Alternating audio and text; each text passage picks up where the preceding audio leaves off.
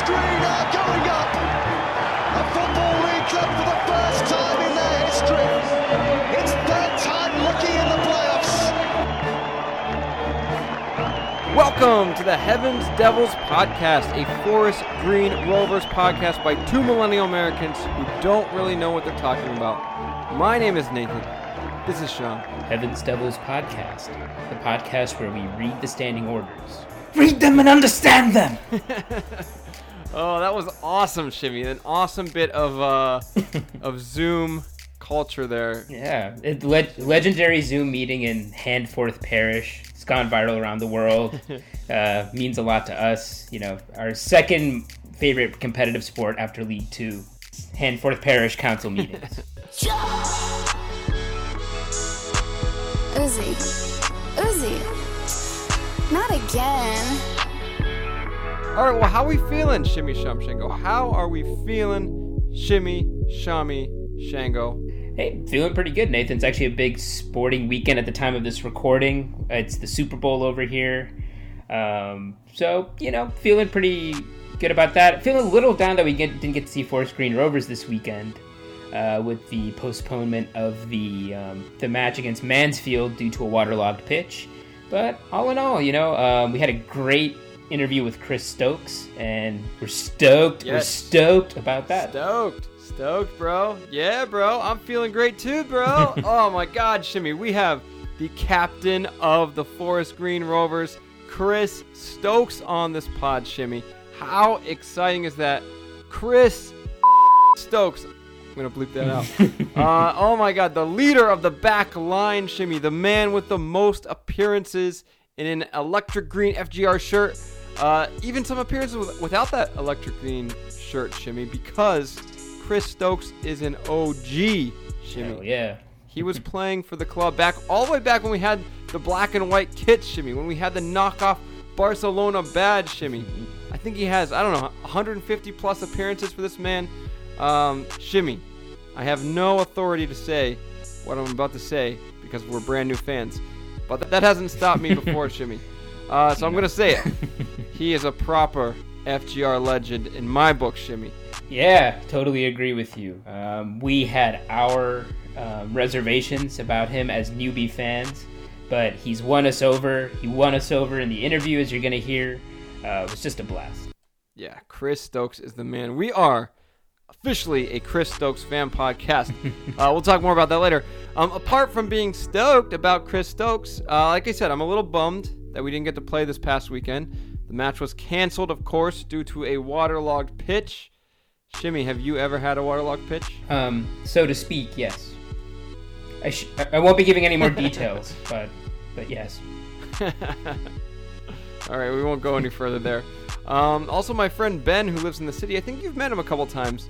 Uh, he's actually started following Forest Green Rovers, Shimmy. He buys the streams and everything. We text during the matches. It's so fun. And uh, he texted me Saturday, sad. And, then also, big surprise, Shimmy, my dad, who isn't even a soccer fan, Shimmy, he texted me on Friday, asked me what time the game was on Saturday. that was so exciting, but then also so sad to tell him, sorry, dad, canceled waterlogged pitch. Happens to the best of us. But the good news is, Shimmy, the Green Army is growing. Uh, and also, Spin Zone Shimmy, we can now enjoy that Carlisle win for one more week. Absolutely, you can bathe in that glory. Okay, slightly dirty bathwater after that Carlisle win for another week, but it's exciting. Exciting to hear that we have new fans coming on board uh, from our friends and family. Uh, so let's keep growing this thing. Let's keep growing it, baby. And of course, I'm super pumped about the Super Bowl, Jimmy. I love the Super Bowl. You mentioned it before. Today, we're recording this on Super Bowl Sunday. The pod will actually come out after Super Bowl Sunday. But uh, man, genuinely, one of my favorite days of the year is Super Bowl Sunday. I love Super Bowl Sunday, Shimmy. Shimmy, who's gonna win? I got to go with, um, even though Tom Brady is what we call the GOAT, the greatest of all time, got to go with the Chiefs. I think Mahomes, myself, and Liam Horsley are going to be happy tonight because I think the Chiefs are going to win it. Wow. Well, I'm actually gonna disagree with you there, Shimmy. Sh- uh, sorry to our friend Liam Horsley, but I do think I think Brady and the Bucs they're gonna pull off an upset, Shimmy. They got the better defensive line, the better offensive line, an angry Tom Brady out for revenge on Bill Belichick. Uh, the Chiefs are outstanding, man. I love Patrick Mahomes. He is the face the future face of the NFL. Outstanding person. It's possible not to love him. Um, And I hope the Chiefs create a dynasty, but this is Tom Brady, the GOAT's last hurrah, probably, uh, in the Super Bowl anyway. He's locked in. He's been upsetting teams all playoffs. Beat the Saints, beat the Packers. He's got a vendetta out against Belichick. He doesn't eat tomatoes, Shimmy. I think they're going to pull off the upset. Uh, we'll find out who's right, who's wrong. Well, you will. You'll know by the time this pod comes out. Um, anyway, Shimmy, let's get off the Super Bowl. This is not a Super Bowl podcast. This is a Forest Green Rovers podcast, Shimmy. Uh, so back to FGR and other great news, Shimmy. We have two new segments on this pod, Shimmy. Two. What? What? That's crazy. Let's. That's crazy. Well, we had to fill the time because there's uh, there was no match to recap. okay. So Fair enough. First, first one is called Statman with the Statman himself, Chris Latham Shimmy. We're gonna be debuting that later after the Chris Stokes interview. But Chris Latham Shimmy, he's always dropping next gen stat gems for the world via Twitter, always blowing our minds on there. So we asked Chris if he would join us periodically uh, to drop a stats bomb or two on us, Shimmy. And Shimmy, did he deliver? Today's stat was outstanding. He started off strong with a Chris Stokes themed stat. That's a lot to say. Chris Stokes themed. Chris Stokes. Wow, can you say that? Chris. Yeah, Chris Stokes themed stats. All right, I'm impressed. Uh, I can't. But- Chris Stokes yeah, but- themed stat. There we go. There you go. Anyway, Yeah, five times five times fast might be an ask. Might be a big ask. I can say it once. Anyway, he's gonna blow our minds later with that. Very excited for that. Also, another new segment, Shimmy. Heavens Devils. No, sorry. Already screwed it up. Heavens Diablos. Yo hablo español. We got a new segment, Shimmy. Oh. We found out from the download locations that we actually have some regular listeners in Argentina, Argentina, Mexico, Spain. There's even one human out there in Ecuador who's listened to us for some reason every week. So shout Or out to maybe- that person in Ecuador. Or, or maybe it's one giant tortoise in the Galapagos. You don't know. Uh, so, in an effort to be more inclusive, and actually mainly in an effort to get uh, Hector Bellerin on the pod, we've hired Spanish-speaking correspondent Shimmy, my two friends, Pia and Antonio. Uh, they live here in New York City, but they're originally from Chile, so they're going to join us a little bit later for a segment to engage with the Spanish-speaking rovers out there, and also try to get Hector Bellerin on the pod. So, de- debuting Hey. today, Shimmy. Heavens Diablos Espanol, the Ocho. hey, ole. All right, Jimmy. So let's get into it. No match to recap due to waterlogged uh, pitch. So we want to get to Chris Stokes ASAP. But first, Jimmy, what's our vegan beer of the week? Our beer of the week this week is Tyranny of Mirrors. I hope we haven't done this one before. I don't think I don't so. think we have. no one, no one's gonna remember. No, no one's gonna remember. Okay, cool, perfect. Tyranny of Mirrors from Threes Brewing in Brooklyn, New York. It is a New York State wheat pale ale, about 5.5%, so not too heavy, not too piney either. It's a real nice, mellow beer, uh, perfect for sipping on and staring at a waterlogged pitch. Love it. And staring out our window right now, Shimmy, because it's snowing outside. It's beautiful outside right now, Shimmy.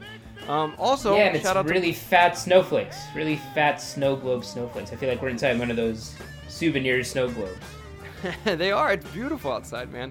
Um, and also, a great choice for a beer this week, Brooklyn, because Pia and Antonio, they probably don't want me to give out all their information, but they live in Brooklyn. and my uh, mother-in-law is about to move to Brooklyn. She just closed on, on a new apartment in Brooklyn. She's moving to Brooklyn uh, very soon. So shout out to Brooklyn. Also, my two cats are both from Brooklyn. Shout out to Brooklyn, man. They're rescue cats from Brooklyn. Wow, so BK, BK, in the BK all house. day. BK the all house day. Spread also in love. It's the Brooklyn way. Let's go. Spread love, it's the Brooklyn way. That's great, and congratulations to your mother-in-law, soon to start her own podcast because that's what people who move to Brooklyn do. That's true. That's true, Shimmy. We don't live in Brooklyn. What are we doing with a podcast, Shimmy? I feel like a, so- uh, a, a soccer. There's nothing more Brooklyn than two American guys starting a soccer podcast about a League Two team, a League Two vegan and eco green team with green zebra kits. There's nothing more Brooklyn than that, Shimmy. Yeah. What are we doing? And and dri- yeah, and we're, we're, we're drinking craft beers while we do it as well. Yeah. So we're Oh my God, Shimmy. Weird We are in the wrong borough. We live in Manhattan. We need to move to Brooklyn. We don't Yeah. belong here. In Yeah. my head. We often make we often make fun of Brooklyn hipsters, but now I'm thinking of that meme from uh, that uh, David Mitchell and uh, Robert Webb show. It's like, are we the baddies? Are we are we the hipsters? We, I think we are, Shimmy. Oh my god. I never thought of myself that way. I'm watching Twin Peaks now too, Shimmy. Oh my god, there's nothing more Brooklyn hipster than that. Oh, No, no. Dale, we're uh, we're Dale Cooper stands, as we've said from the beginning of this pod. Mark Cooper, Dale Vince, and Dale Cooper, all three combined into one. All right, Shimmy. All right, Shimmy. So let's cheers. Let's cheers to another week of enjoying that Carlisle win. Uh, wait, Shimmy. Actually, we shouldn't say cheers. We should say salud. Salud. Since we're trying to bring in more Spanish speakers, Shimmy. So salud, salud, mi amigo, Shimmy. Esham. Esham. To another week of enjoying that Carlisle win. Salud to the Super Bowl shimmy. Salute to the growing Green Army, including my dad. Salute to recurring guest Chris Latham and Shimmy. A massive and special salute to our captain Chris Stokes for joining us today, Shimmy. Salute. Salute. Let's go. All right, let's get right into our man Chris Stokes, Jimmy. That was a blast. We got a little silly, we got a little deep, we went all over the place with Chris. Such an awesome dude. Uh, I'm a Chris Stokes fan for life now, Shimmy. I think our listeners will be too. Yeah, it's indisputable that he's a club legend to us now and to the greater support. We get it. We understand why there's so much love for him because we had such a fun time, uh, as you'll hear right now. One thing to note before we get into it, I really, really screwed up my audio on this one. I, I tried a different mic. It did not work out. so I apologize for my crap audio. Chris sounds amazing, but I sound awful.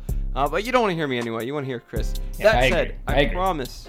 that said, I promise throughout the chat, my audio gets progressively better. So hang in there. It's going to start awful, but it's going to slowly improve. Um, and with that, Shimmy, let's get into Chris Stokes. Uh, oh, one more thing to note. Uh, we, we play a game with, with Chris Stokes called Getting Stoked with Stokes.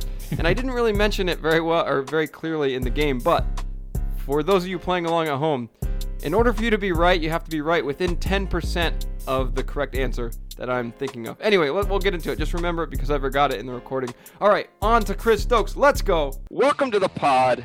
The current player with the most appearances for Forest Green Rovers, my captain, your captain, our captain, the captain of the Forest Green Rovers, the leader of the back line, all around great human being, and the only Forest Green Rovers player to have scored a penalty against Liverpool at Anfield. Ladies and gentlemen, welcome Chris Stokes to the pod. Hi, welcome, guys. Chris. Good. Is that is that true about uh, Anfield and Liverpool? We saw it on Wikipedia. You've dug that one up well. Yeah, that was many moons ago when I was, I think I was only about 17, 16, 17 at the time. So yeah, that was heck of a long time ago. wow. Are your penalty taking days over? Yeah, I've sort of when you come, say when you sort of play as a defender, you don't get that. Um, they sort of don't trust you. Them sort of things. The strikers think they're all good at them sort of things. So I'm good at I'm good at penalties, but yeah, I, I sort of let the strikers take all the glory. so, uh, Chris, before we get started, we're going to chat all about FGR, a little bit about your career. Um, but we want to open up. Actually, we don't even want to. We have to open up with a game, Chris. It's it's in our contract. Nothing we can do. Uh, so this is a game called Getting Stoked with Stokes. So are you in? Let's go. All right, you're agreeing. You don't even know what it is yet, but you're agreeing. I No, like I have that. no idea. Love it. Love it. so the first thing you have to know is what stoke means in American English. So so that just means like you're excited. So if, if you're saying, "Oh, I'm stoked," that means like you're really excited about something. All right. So Nice.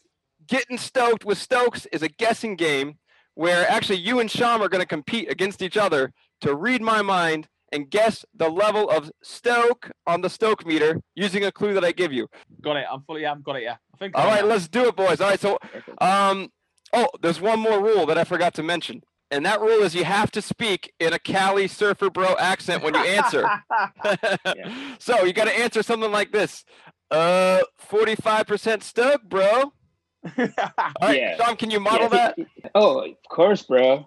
Of course I can. And Chris, you have to take this seriously. No laughing, right? This is an American game as old as and historic as baseball. That's right. So you have to do the accents. Our tradition and decorum demanded.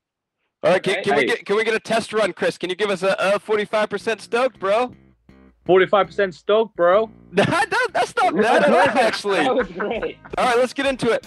So I'm gonna go. Oh, I'm gonna put Sham on the hot seat first. We're just gonna do two rounds. So you're gonna each Yeah. get two two questions. Here we go. Sham, you're up first. Oh, I gotta speak in Cali bro Okay. accent. Sorry. Uh, Yeah. two two draw. Oh crap! Hold up. Let me pick a random number. All right, here we go. The answer is 41%. Uh, 2 2 draw at Colchester.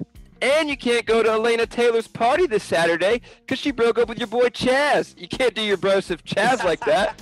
What's the Stoke, Sham? Bro, I don't even know the Stoke on that, but I'm gonna guess like 30% Stoke. Oh, you just missed. Oh, uh, you just missed, bro. It was 41%. All right, 0 0. Sham misses. Here we go, Chris. You're up. 64%. Uh, you win 1 0 against Grimsby, my dog, uh, scoring a hellacious header. But you also couldn't work on your tan during the match because it was too cloudy in Nailsworth. What's the Stoke level, bro?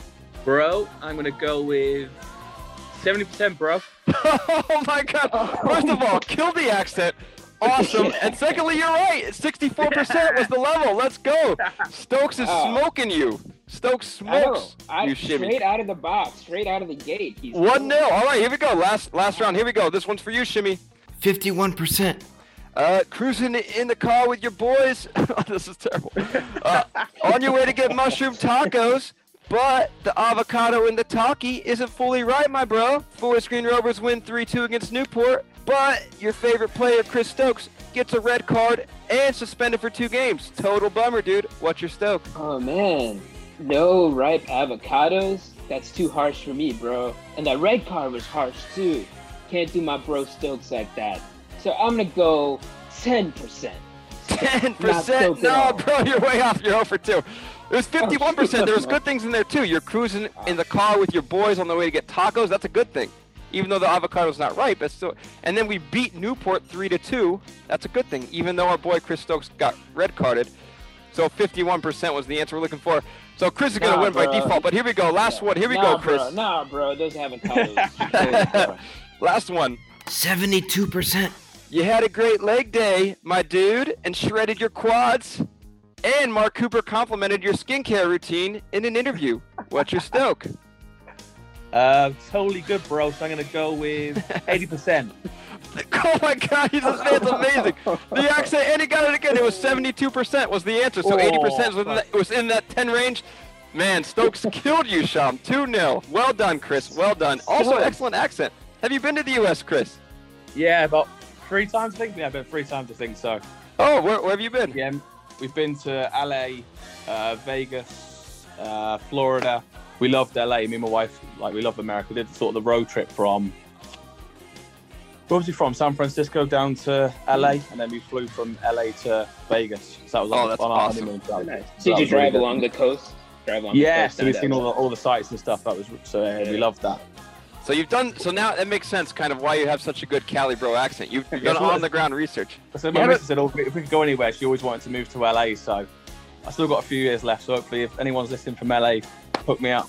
There you go, LAFC. Uh, we got the Galaxy out there. Galaxy there. Hit this man up. Uh, you can Sure. stop talking in the Cali bro accent now. Although it looks like we already have. Um, unless you unless you want to rebrand that way, if you want to rebrand from here on forward as a Cali server, we'll totally support that. That's right. Uh, so, so Chris, you are an OG Forest Green Rovers player. You started playing with the club all the way back in 2010, back when the kits were still black and white. I think back like when we had the knockoff Barcelona badge. Am I right about that? Could you Yeah, tell us a little bit uh, about that time? Yeah, it was literally the.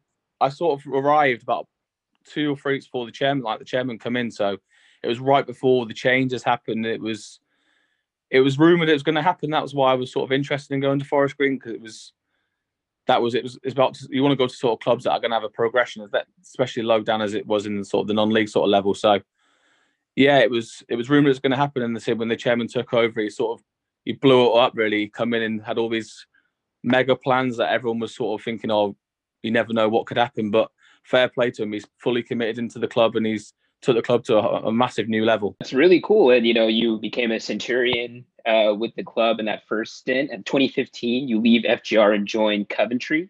Uh, could you tell us about that experience of leaving FGR, a bit of your time with Coventry? Yeah, it was actually my decision to actually leave the club. It was one where a change of manager happened, and it was sort of I got sort of I wasn't really playing, so it was one where I said I love my time at the club at first time, but it's just when you're not sort of playing, you don't want to be sat around. I'm not I'm not one of them players that are happy just collecting my money and not playing. So I was fortunate enough that the old manager of Forest Green, he he, he was in like a role at sort of uh, Coventry. I think he was doing the sort of the 23, sort of that sort of side. So he recommended me to the club, and I went up for a couple of weeks, sort of trained, and they, they're really happy with what I was doing. So they said, "Can we take Chris?" And it was it sort of went from there really. So to get a move from a non-league club to a, a League One club doesn't really happen. I sort of went on loan, so I think a lot of people were surprised at the time, but I believed in my ability. I believe I could always play at that sort of level, and I think I showed it after going there and said getting promoted and having a great sort of time at Coventry, and that's what I want to be doing now. When I come, I've got, say I've come down to Forest Green now, and that's I want to get up to League One again, where I was with Coventry.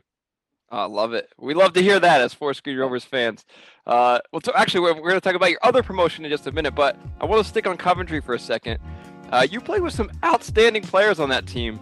Chelsea legend Joe Cole, uh, America's founding father and Leicester City star James Madison. You still stay in touch with those guys? Yeah, I'm really good friends with James Madison. He was he was just coming through. I think he was about 16 or 17 when I first joined. So he was a sort of player that was always looking up to the sort of the senior lads, and he was one I I took a lot of a shine to. Really, I sort of really got on with him, and sort of his progression coming through from like the youth team to sort of the first team, and watching him grow was you could always see he was an outstanding player, and to hit the level he has gone into to be a Premier League player and then play for England, full credit to him. So yeah, he's a he's a great lad, and I see a lot of him. So we've got a little group chat from when I was at Coventry, and he's one of the lads that's sort of in there. So we speak sort of on a daily basis, and I think they're playing at the moment. So oh, obviously oh, nice. he's, a, he's, a, he's, a, top lad as well, and that's just fair play to him for how he's done in his career.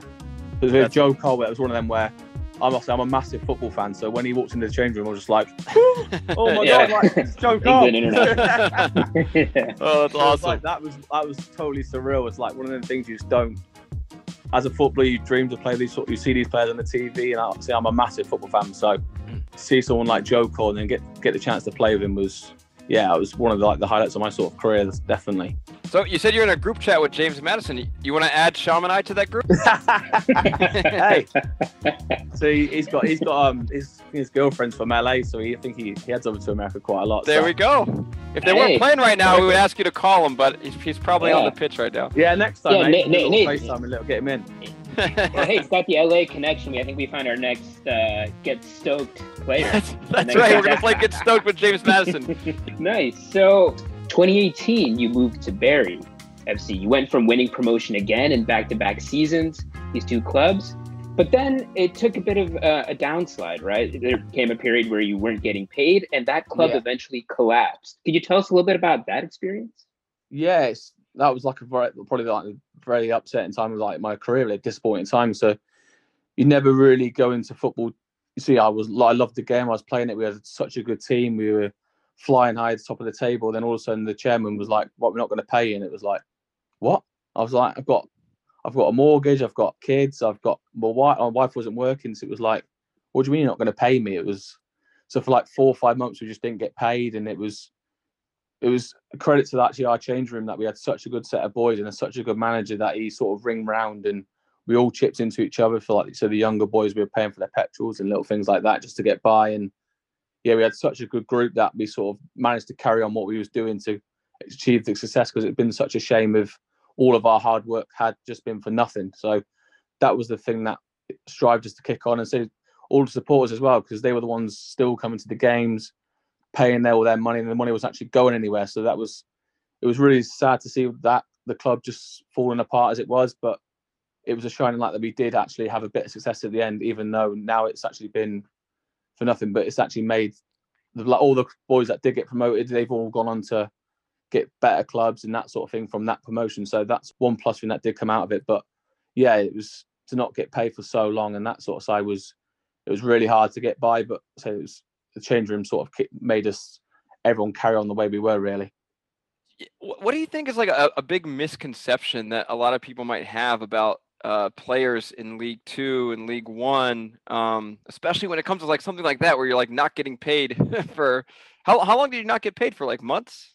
Yeah, about six months. Yeah. Oh my goodness. Wow. So that wow. was yeah. It was it's a tough time because we're not like we're not at the level of the Premier like the glitz and the glam of the Premier League and the Mhm. Championship where there is loads of money and if probably they went out for a couple of months without getting paid, it wouldn't really t- mean too much.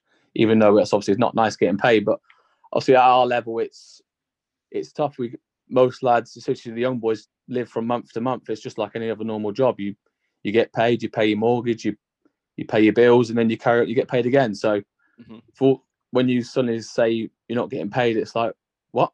And then you just it's automatic. It was like the chairman was. It was it was just brutal. He just didn't really. We were all trying to explain this to him.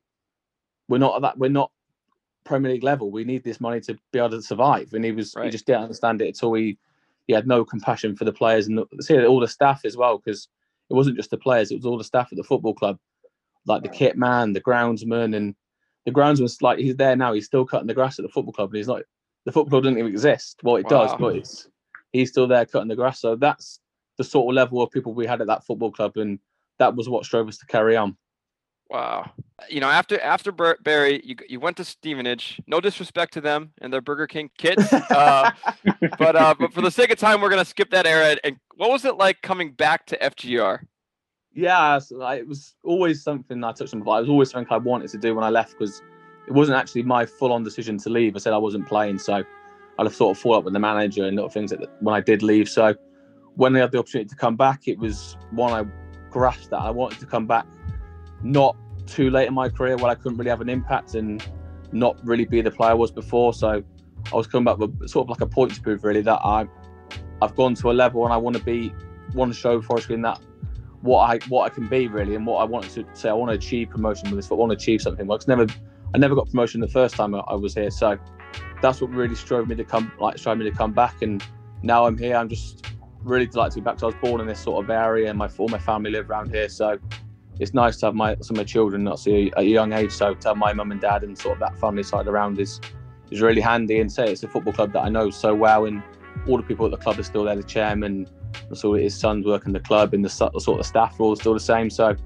it's such a nice family club and it's a family vibe that I loved my first time and it's still exactly the same. It was like walking back. It was so easy to settle in. It's, it's a different manager, but the manager's first class and it, the, the style of football he plays was an, another massive thing that all players want to play that sort of style. It, it's it's a really attractive style and to get into League Two, it's not very common that teams do play that sort of way. So another box was ticked to say to make me want to come back and it was everything just fell in line and it was so it happened right on deadline day as well. So that's another Wow. tough thing to try and do Yeah. get a move on deadline day. Yeah. So it was all a bit of a rush thing, trying to get it through and say, but that's football. It's a crazy sort of time. I was up in, I was literally up in Coventry at the time. That's why I got my house. So was like, right, love, I'm off. I'm, I'm driving to Forest Green. I've got like five hours of the window left. I was like, I've got to get this move done. It was like, boom, Wow. straight on the motorway, signed the forms, and yeah, thankfully it all went through literally right on the deadline day of, let's say, January. Yeah, this sort of enough this time last year. We're all happy the fax machine didn't break down that day. Yeah, yeah. Everyone's, yeah. everyone's email was working. Great. Well, we're, yeah, we're so happy that you're back, you know, around family, close to community where you grew up after all the ups and downs that you faced.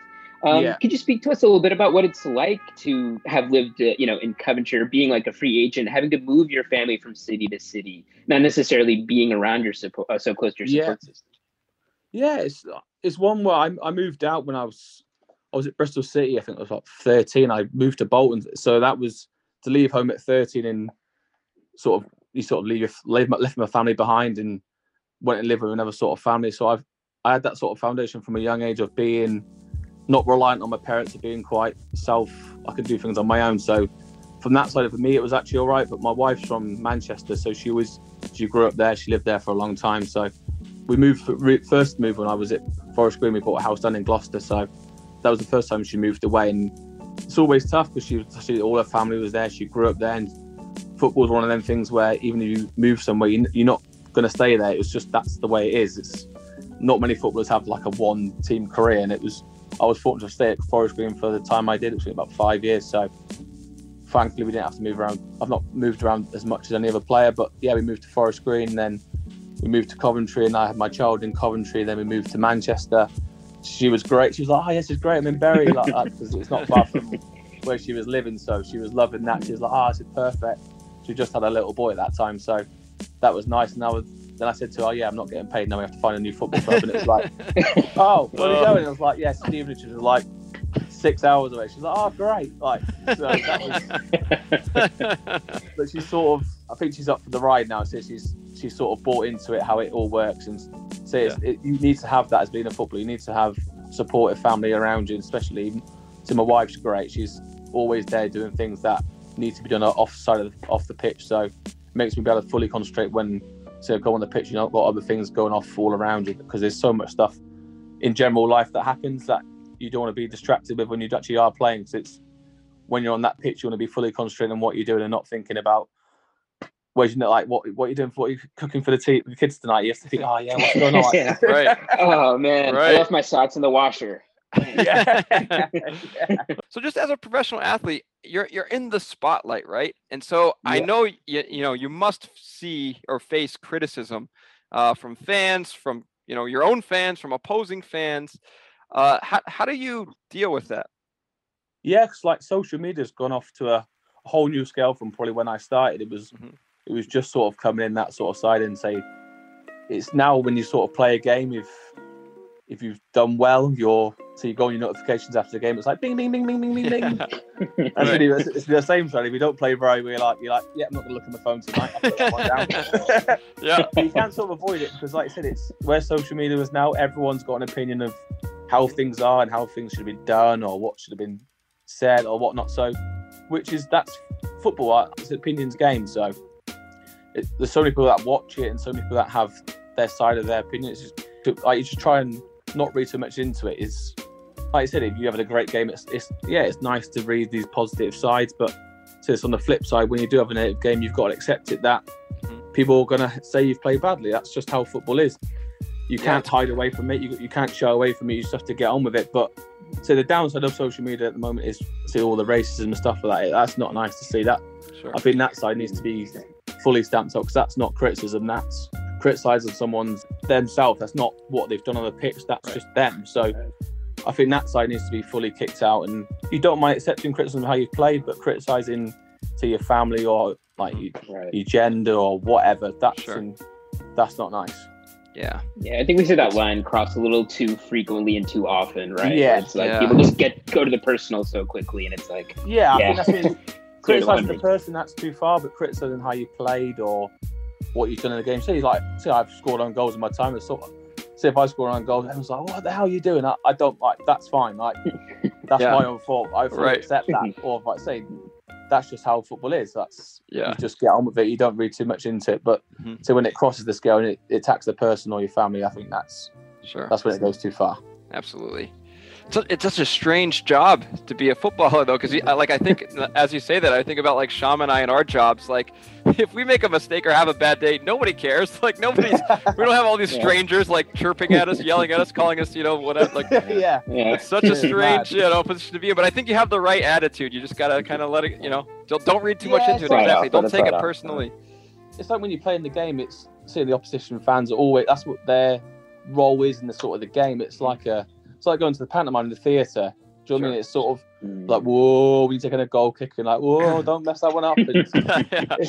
Yeah. so I enjoy that sort of side. That's what I've missed the moment about this season. It's really where without playing the supporters, it's mm. you don't get that sort of especially at Forest Green where you're so mm. they're so close to the pitch and you can interact a little bit when you take like a throw in and see the little children right right close to the touchline. That's what I love about football, the sort of the family sort of side and mm. all the supporters being there and especially in an away game if you score, you sort of everyone sort of always rushes to the away supporters and it's really disappointing about this season that's massively been missed. And I think every player would be say say the same really. When you're playing away, you sort of go into a big cauldron of like, oh, it's like you're playing away from home. It's like big loud noise and everyone's booing you and like, oh, I don't know, want you to mess up. But I sort of strive on that really. I, I love that sort of side. Oh, that's awesome. it pushes you. That's cool. So- yeah, definitely. It's sort of see like see like a team like Bolton. It has been so good to have gone there this season, and they probably had like fifteen or thousand, they've been all like wanting us to lose. But you sort of go there as the underdog, and you see you win. It's it's like a massive feeling to beat a club that's got a massive following, like I say, like a Bradford as well, them sort of side. So that's the worst thing about this season, really. Where that's but see, everyone's health's most more the most important thing at the moment. Then then Absolutely. getting fans back in. Uh, so let, let's go. Let's get it to FGR now. So what? Just what do you think about this, this year's team? Yeah, it's a very good team. It was the manager sort of laid out because I was here the back end of last year. And the manager sort of laid out his.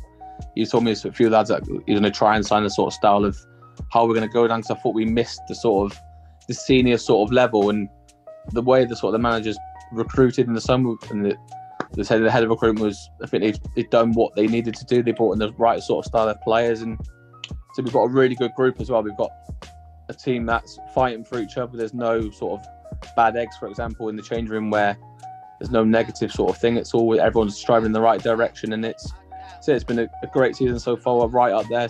I think we're what's it second or third in the table, so we've got a good right good chance of promotion. That's what we set out to do at the start of the season. So yeah, fingers crossed it can be a successful season, and we've we've put ourselves in a good position at the moment. So there's massive games from here on in. Are, are you guys like pretty close? Like, do you guys have like text groups just like you had at Coventry? Are Yeah, you like, like a- um Yeah, like all we've the got a group defense have one? You and Big Jamma have one for old guys only. Uh, like, who, who's the annoying guy in, in the text group who still has an Android and just messes up the vibe with the green bubbles? yeah. The, think Dan Sweeney is the one who's sort of he's quite chirpy one in the group chat. He's and like Aaron Collins, they'd be the ones who sort of dropping like the videos and little things like that. You think on a Sunday afternoon, you think, oh, just leave my don't want my phone blowing up, just leave me alone. So, yeah. but we've got a really good group. Just in the group chat's really good. It's it's a nice thing to have. Like you see, you can always be in touch with the boys and look like you want to speak to them about anything that's away from the side as well. People are always there for you. So it is a really good team. It's everyone's say fighting in that right direction to get promotion because that's what we all set out to do at the start of the season. And so that's our main drive now to hopefully kick on and so we put ourselves in a good position. So fingers crossed it can carry on. Again, just Yeah. like with the James Madison uh, text group, if you want to invite Sham and I to the to the chat group, we're not gonna we're not gonna reject the invite. uh, Yeah, we, we, we're good substitute meme lords for uh, Sweeney and Collins. yeah, that's right. But no, it's so cool to get that insight into the squad and the connection and chemistry you guys have. It's evident out there on the pitch.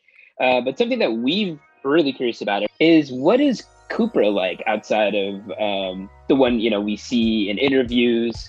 Uh, what is he like in real life? We actually always hear him on the broadcast. like uh, you know, we hear him screaming, but we never quite understand what he's saying. Can you guys hear him on the pitch? Do you like understand what he says when he's yelling, or just like, oh, Coops is like getting on us? Yeah, because also with the moment with the fans not being there, you can hear everything that's being said. So even I'm on the other side of the pitch, when the gaffer's trotting down to the like, he's sometimes he stands in the stand, so sometimes he trots down to the touchline, and you think, oh yeah, here it comes. And you when you give him the ball away, you you just you know something's going to be said. So he's that sort of manager. He's he won the way. If he sees something, he'll say it, and he sometimes you sort of have to bang the bang your fist and have a go. So.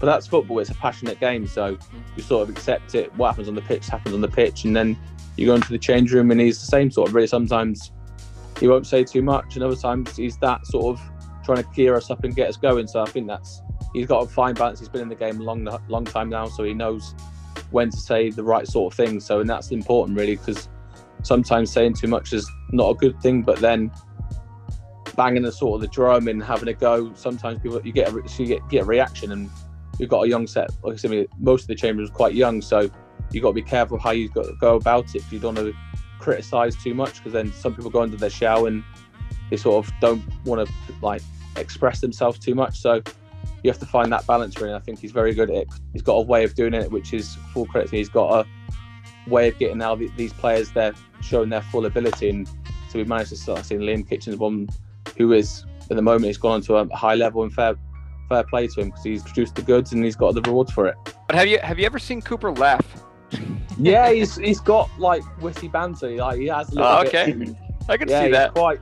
You don't sort of expect it sometimes. He's sort of come in and have a bit of a laugh, and you sort of like, is he trying to like, make, trying to have a laugh, or is he trying to be serious? So, yeah, he's, that's good. he's a funny guy, but also he's the manager, so he he, Sure. he knows the balance really of not getting too close to the players, and Sure. he knows when to dip in with a bit of banter, and then when to step aside and not get too much involved. But so this our assistant manager is quite of a, a bubbly, funny guy, Richard Dryden. So he's one of the most. He, he enjoys all the banter side. He loves that sort of stuff. Oh, that's great. Nice. That's great. uh, uh, also, one more follow up about that. Um, and you don't have to answer. We can cut this out. But uh, how did how, so Cooper? You know, he speaks his mind in the media. He's if if he feels like he had a bad game, he will let you know, and he'll let everybody know when you know when Yeah. he goes to the media. So I just wonder how you guys, how, how does the team feel about when uh, when Cooper's out there, kind of publicly criticizing? I don't think he does whatever he says out there. He says to us anyway. So I don't hmm. think he'd go and say something to the media that he's not. Say usually our team talks up before, hmm. so he would have probably already said it to us. So he's not one to go out to the media and blast us and say. he's- He's already already said it to us in the change room, so we fully accept it. Say if things go wrong, that's football. So it needs sometimes it needs to be said. It's it's not always our pat on the back, well done, lads. It's things are great. When you lose a game, you're going to get criticised, and he's one that said he's he tells you how it is, and that's the way he is. So if you if you're doing well, he's full of praise. He's great, boys, fantastic. If you're not doing so well, he's he's sort of he lets you know, and then say he goes. But that's you get on with it. It's that's football. You're not gonna say you're not gonna get fully praised and say he goes to the media and he says what he says to do, but he is fully behind his team. He's being a player as well. You do see these interviews, and you, you do see what things are said. Obviously, not just him, but obviously other staff members and other players saying.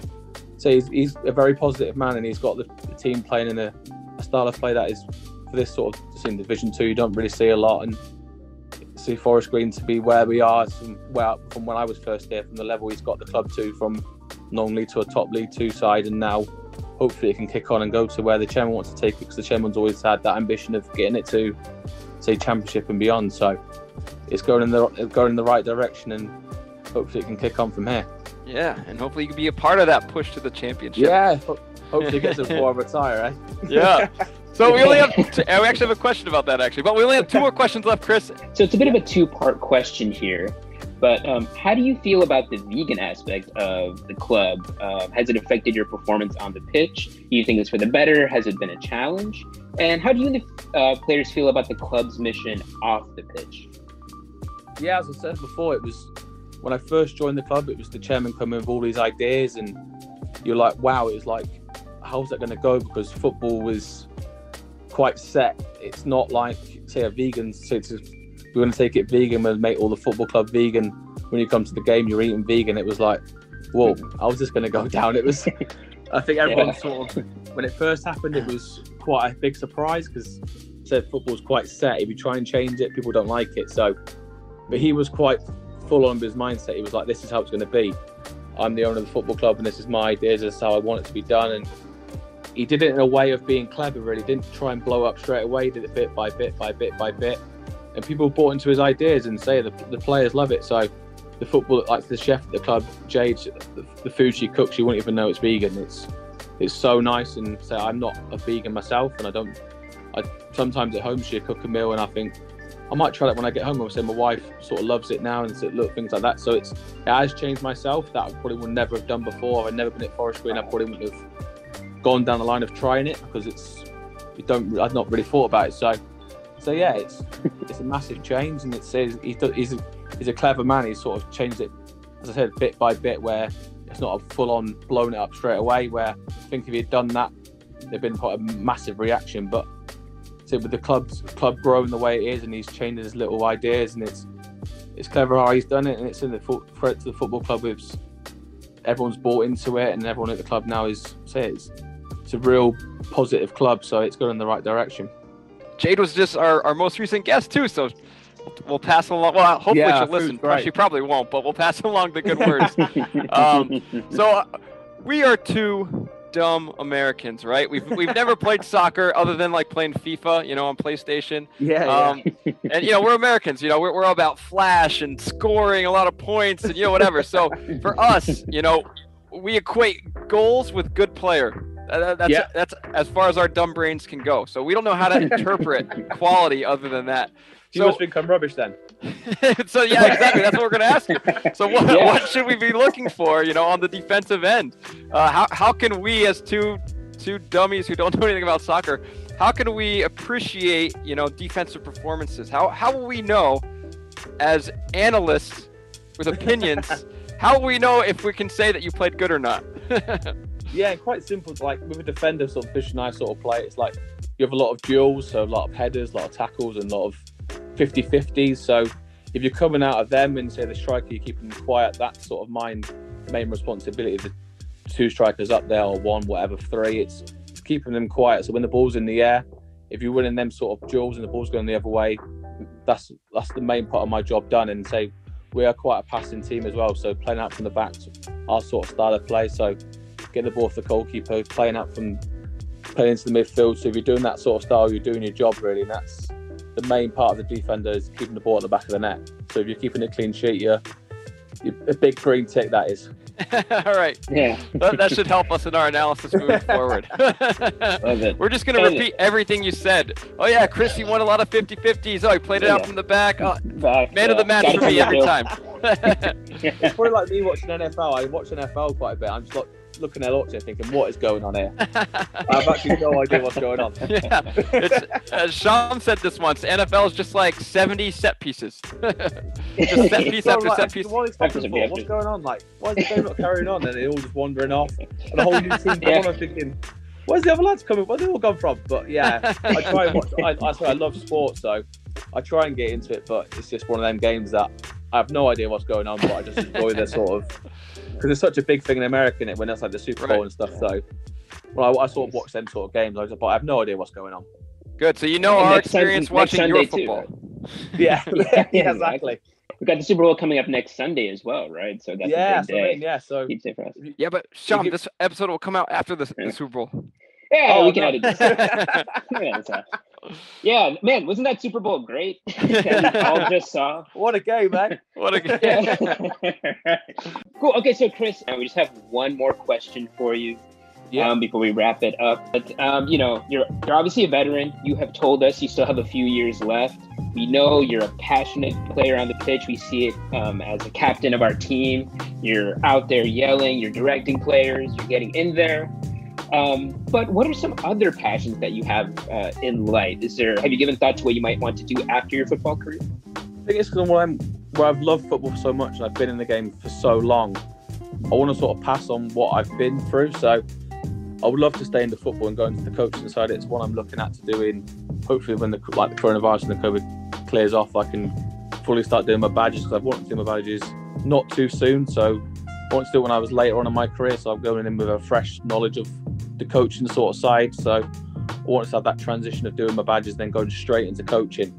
So I've got a fresh mindset of the what I've just done. So that was my sort of plan from a younger age to stay in football and say a Forest Greens. Say I've got a good friend, who- Jan Kakowski, was a player I played with my first time here, and he's in the academy now doing the coaching. So that's one sort of side. And maybe in the future I could go down that sort of side and start how he's done. And so I've got a good lot of good friends at Coventry as well who work in the academy there. So that might be one where I touch on first because it's hard in football to go straight into the top sort of level where the first team manager sort of that sort of side. But you never sort of know. You never know where I might have a friend who's working in that sort of level and you come in as a first team coach or whatever. But yeah, it's just getting them chances where I'm going to hopefully get my badges and so I never know what sort of co- coach I'm going to be. So it's a, it's a t- totally different game from playing, but I definitely want to stay in football. Oh, that's awesome. Although we, we got to pull you over here. We got to get you in the MLS before that. Yes, Let's get you a few years in the MLS, then we'll th- then you can go to coaching. Oh my God! So Chris Stokes, you have been absolutely brilliant. Uh, just so kind, so gracious with your time. Um, oh, awesome, man. So thank you so much for hanging out with us today. This has been No worries, been great. incredible.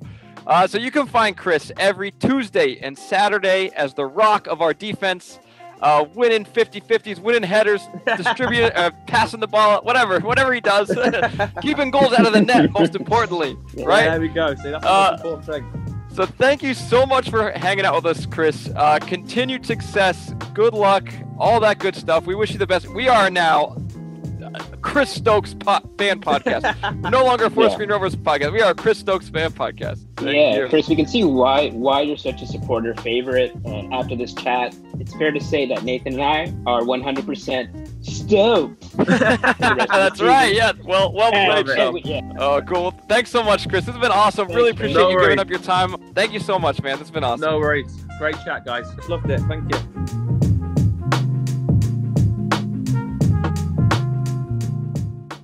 Oh man, Shimmy.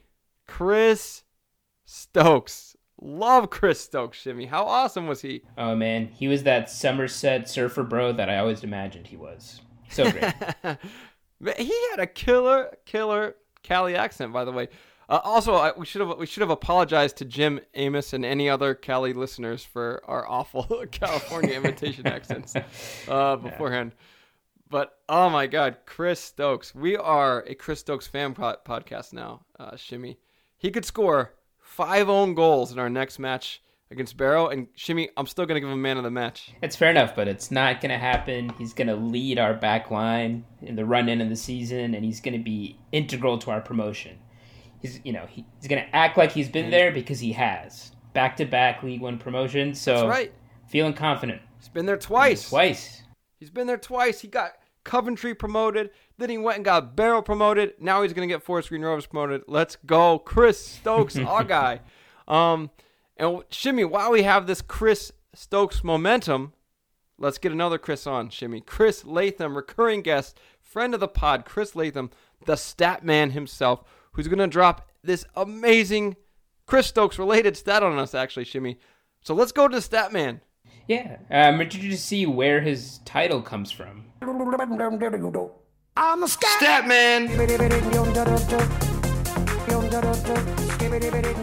All right, we want to welcome back to the Stat pod our first recurring guest, actually, and our first guest, our first guest, and our first recurring guest, Chris Latham. Welcome back to the pod, Chris. Hey guys, how you doing? Great, how are you, Great, Chris. Yeah, great to have you back. Good. Thanks. Good to be here. Yeah, so Chris, we uh well, I guess you know why you're here, but no one else knows why you're here, so we're gonna tell everyone why you're here. So sadly we had to cut back on Kip Kowalski's hours. Uh, we had to cut his pay because we've just made a new hire at the Heavens Devils podcast.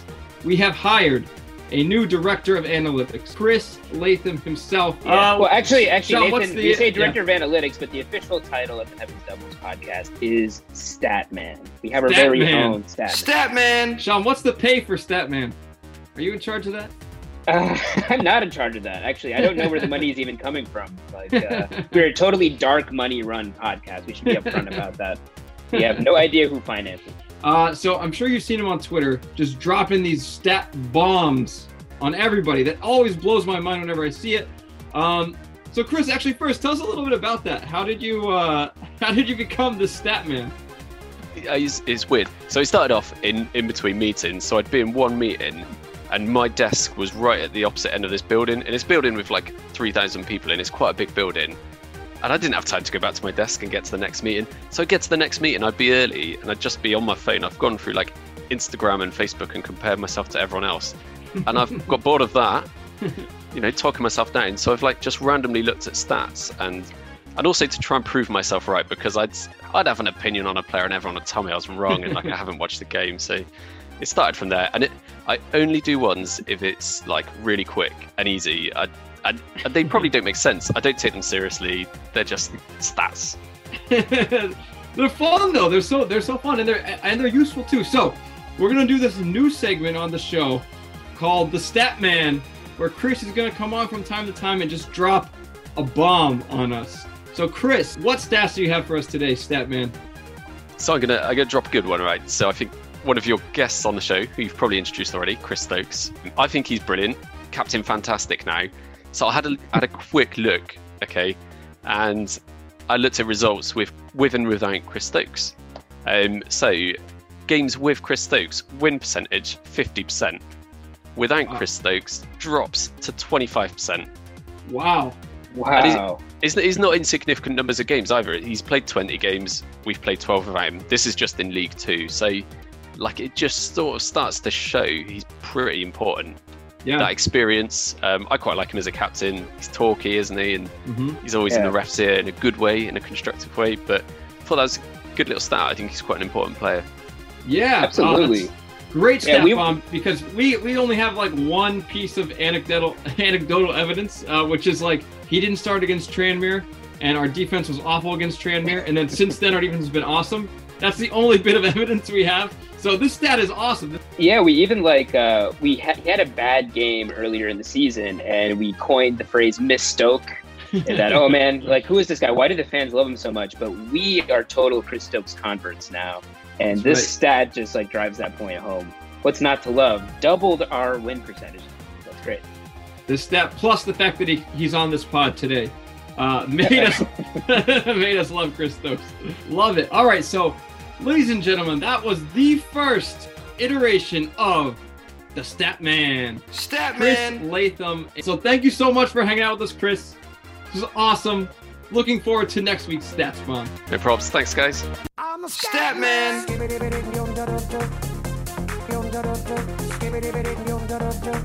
All right, Shimmy. The Stat Man. How awesome was that, man? That was awesome. I guess I answered my own question. Yeah, sorry, the song's still stuck in my head. He's the he's the stat man. He is the stat man. He's the stat man. I gotta say that was I don't know if he'll if he'll want the credit, but that the idea for the theme song was was a brilliant idea in my humble opinion. Chris the stat man came up with it. I was like, oh my god, that's perfect. Scat instead of scat man, stat man. Anyway, uh, so fun. I'm I'm Yeah. really looking forward to uh to more of these gems on the pod from from our man Chris. He's dropping that science on us, that data science. Amen. Love it. Shout out to Chris Latham, man. What a guy. Our first guest on the pod came back. Our now are also our first recurring guest on the pod, Shimmy, Chris Latham. What a guy. What a guy. Double the Chris's, double the fun. That's what I always say, Shimmy. All right, let's move on. Uh, in an effort to make ourselves more inclusive to the Spanish speaking rovers out there, and mainly to attract Hector Bellerin to our podcast, uh, we're going to start a new segment, Shimmy, called Yo Hablo Español with my friends Pia and Pia and Antonio, originally from Chile, uh, but they live in New York City now. Um, that's why they're that's how we know them. Have you met them actually, Shimmy? I think I have, yeah. I think I've met them at a party in the before times. They seem like really nice folks. All right, they are, and they speak Spanish, which is the most important part for this ep- for this uh, segment, because you and I do not, Shimmy. So they will be our official Heavens Diablos. Wait, there will be our official Heavens Devils podcast Spanish speaking correspondence uh, for our new spin off pod, Heavens Diablos Español, the Ocho. Suavemente, bésame, que quiero sentir tus labios besándome otra vez. Suave, bésame, bésame. Pia, Antonio, hola, ¿cómo estás? Hola Nathan, bien, ¿y tú? ¿Ustedes cómo están? Nathan, hola Sham, ¿cómo están? Gracias por invitarnos. Awesome. Yeah, awesome stuff there. So, as you know, Sham and I don't speak Spanish, but we want to get Hector Bellerin on the pod, and uh, I think this is this effort is only going to help that. So here we go. First and foremost, why did you become fans of FGR? No somos fans para nada. eh, estamos ahora acá porque nos invitaste. Soy lo mismo que Pia, no, no somos fans, nunca hemos visto un partido y dudo que veamos uno. Wow. Wow, yeah, that was amazing. Uh, it seems like you put a lot of thought into this, and like it's amazing that the club's message is inspiring people all over the world. Did you watch the last match against Carlisle? Eh, no, no lo vimos. No, ni siquiera sabía que jugaban. Wow, I- I- that's awesome. I mean, it's crazy, Shimmy. It it sounds like the Spanish word for yes is very sounds very similar to our word for no, right? Yeah, language is such a wondrous thing. It's wild. So on to soccer. What are your thoughts about the Carlisle match? No lo vi, no tengo idea. No, eh, no lo vimos como dijimos antes, así que no, no, no tengo una opinión. Si comentario. Y porfa, dejen de decirle soccer, se llama fútbol, se, jue- se juega con los pies. Wow, such a succinct analysis. I, Nathan, I wish you and I could be like that. Uh, Pian Antonio, do you guys have any thoughts on Hector Bellerin? ¿Quién? Nunca lo he escuchado. ¿Tú, Antonio? no, no sé quién es. Nice. Nice. Totally agree. Totally agree. Uh, so, okay, Pia, Antonio, gracias. Muchas gracias. Gracias for coming. Thank you for coming on the pod and contributing to the first edition of Yo Hablo Español, Heaven's Diablo Español, the Ocho. Uh, and shout out to the person from Ecuador who listened, whoever you are. Um, reach out to us. How did you find us? Like, why are you still listening to us? Questions with no obvious answers. Thank you, Pia and Antonio. Gracias por invitarnos.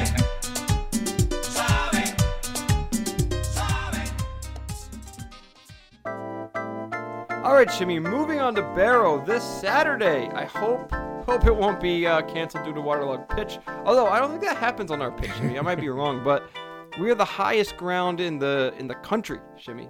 So I feel like you know, sitting on top of the hill, that uh, that helps us not get a waterlogged pitch.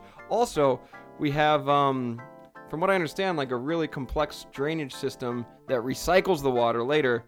Uh, so anyway, I don't think it's gonna be a problem. I don't think waterlog issues are something that we face. I don't know though. Maybe we do. Anyway, coming into this one, Shimmy, we are currently second in the table as at the time of this recording. Barrow are 20 places behind us, Shimmy, in 22nd. Um, but you know what they say, Shimmy? The most dangerous lead in sports is 20. So, Shimmy. It's 20, yeah. It's a, it's a 2 0 goal advantage and a 20 place table advantage. That's Most right. dangerous place. That's right. So this could be a dangerous one, Shimmy. This could be a banana skin peel game. That said, uh, they are probably the best of the really bad teams. Uh, Southend and Grimsby are just another level of bad. They're they're awful. Barrow are actually competitively bad. Um, they only actually have a goal difference of negative five, Shimmy. Uh, and if you remember, when we played them last time up at Barrow, Barrow in Furness, if memory serves me correct, um, they played us very well. They played very hard, and actually, we were lucky to leave there with a point. We salvaged a point thanks to a last second, literally last second, tricky Nicky Cadden wonder strike free kick. Um, literally last second of the match. It was the sixth minute of stoppage time. I think the 96th minute that he scored that. So we were lucky to get a point out of that. So despite their their ugly table position and their even uglier kits, Here, Jimmy, here. they here. are not as bad as they seem. Um, they play hard, and the stats bear that out. Uh, looking at all the metrics, actually, Barrow are pretty average, surprisingly, offensively, um, and just slightly below average defensively. Uh, and in the XG table, Shimmy, expected goals table, get this. They are ninth, Shimmy, ninth in the XG table. Um, we are, of course, first, but that's shot. I mean, for a team to be 22nd, but ninth in the XG table, um, seems like a lot of bad luck there, Shimmy. Uh, the Big Green Prediction Machine, however, do rank them pretty low. The Big Green Prediction Machine ranks them 19th, the 19th best team in League Two. It ranks us now, actually, the second best team in League Two. Um, gives us a 47.6% chance of winning, a 29.4% chance of a draw, and a 27.7 chance of Barrow winning, and it predicts a score of a Forest Green win, 1.68 to 0.84. What do we think, Shimmy? What do you think? Um, yeah, it seems like we should be beating them pretty easily. Uh, unfortunately, we weren't able to continue the momentum this past weekend with the Mansfield ca- uh, cancellation, so it is going to be tough to pick up momentum. But I have faith in the boys. I think we are going to win, and we're going to keep a shutout. Nice. You know, I don't know if it's going to be Lewis Thomas, Big Lou, ba- or if it's going to be McGee that's back in goal. Big Lou. Big Lou, but I have faith in our back line now, led by the one, the only Chris Stokes. That's right. Our Um, favorite so player. I feel like we're, we're going to get a shout out. Our favorite player, and I, I trust the goal um, prediction. So I think it's going to be a two 0 win. Nice. All right, Shimmy. Uh, I think it's actually going to be a surprisingly difficult one. Barrow, what we've seen anyway of them, they play hard. They seem to have a better team than their table position suggests. Uh, I think we're going to win this one, Shimmy, but I think it's going to be tough. I think it's going to be tight. Uh, our defense has significantly improved since the last time we played them. Last time we gave up uh, a silly goal and a penalty, if, if I'm remembering correctly. Although I think the penalty may, may have been questionable. I don't remember exactly, but I think the, I think the penalty maybe should not have been a penalty. I'm not, I'm not sure. I don't remember. Anyway, whatever. Point is, our defense is a lot better now. We've seen uh, three games in a row our defense be outstanding. Um, so I think we're going to keep a clean sheet, just like you said. Uh, but I also think it's going to be, you know, we're going to find it hard to score. I'm going 1 0. A very boring 1 0 victory for the Rovers in this one. But I'll take it. I'll take it. Three points is all I care about, Shimmy. Same here. All right, we'll see. We'll see. Uh, so, Shimmy, let's call it there. A massive thank you to Statman Chris Latham. Uh, a massive thank you to our, or gracias, I should say, Shimmy, to our Spanish language speaking correspondents, Pia and Antonio. And of course, Shimmy, a massive thank you to our captain, our favorite player now, Chris Stokes. What a guy. Ah, Shimmy, I am El, a fan. El Capitan. El Capitan. Yes, perfect for Heaven's Diablos. El Capitan. uh, man, I'm a fan of that guy for life now. Uh, I hope he's got a long, you know, playing career left with us. I hope he helps get us promoted to the championship. Um, and I also cannot wait to follow his managerial career after he's done, after he hangs up the boots, as they say in, in the UK. Yeah, he seems to be a reservoir of knowledge, a leader out on the pitch, and we can see him definitely being a leader at the touchline as well. Amen. And in the dressing room, or the changing room, as they say. Shimmy. In the technical area. Shimmy, up the vegan rovers, baby, on to Barrow, Up the vegan rovers. Come on, boys. Up, up the Rovers, baby. Onward and upward. We are FGR. Let's go. Amen. Take us home, big time Tommy. It's Big Time Tommy, and here is my thought of the day respect. The same respect that you give a Fortune 500 CEO of a company is the same respect that you should be giving the porter in the bathroom handing you a paper towel and a mint. Respect. Everybody is equal. And that is the old school way. OS for life. Take it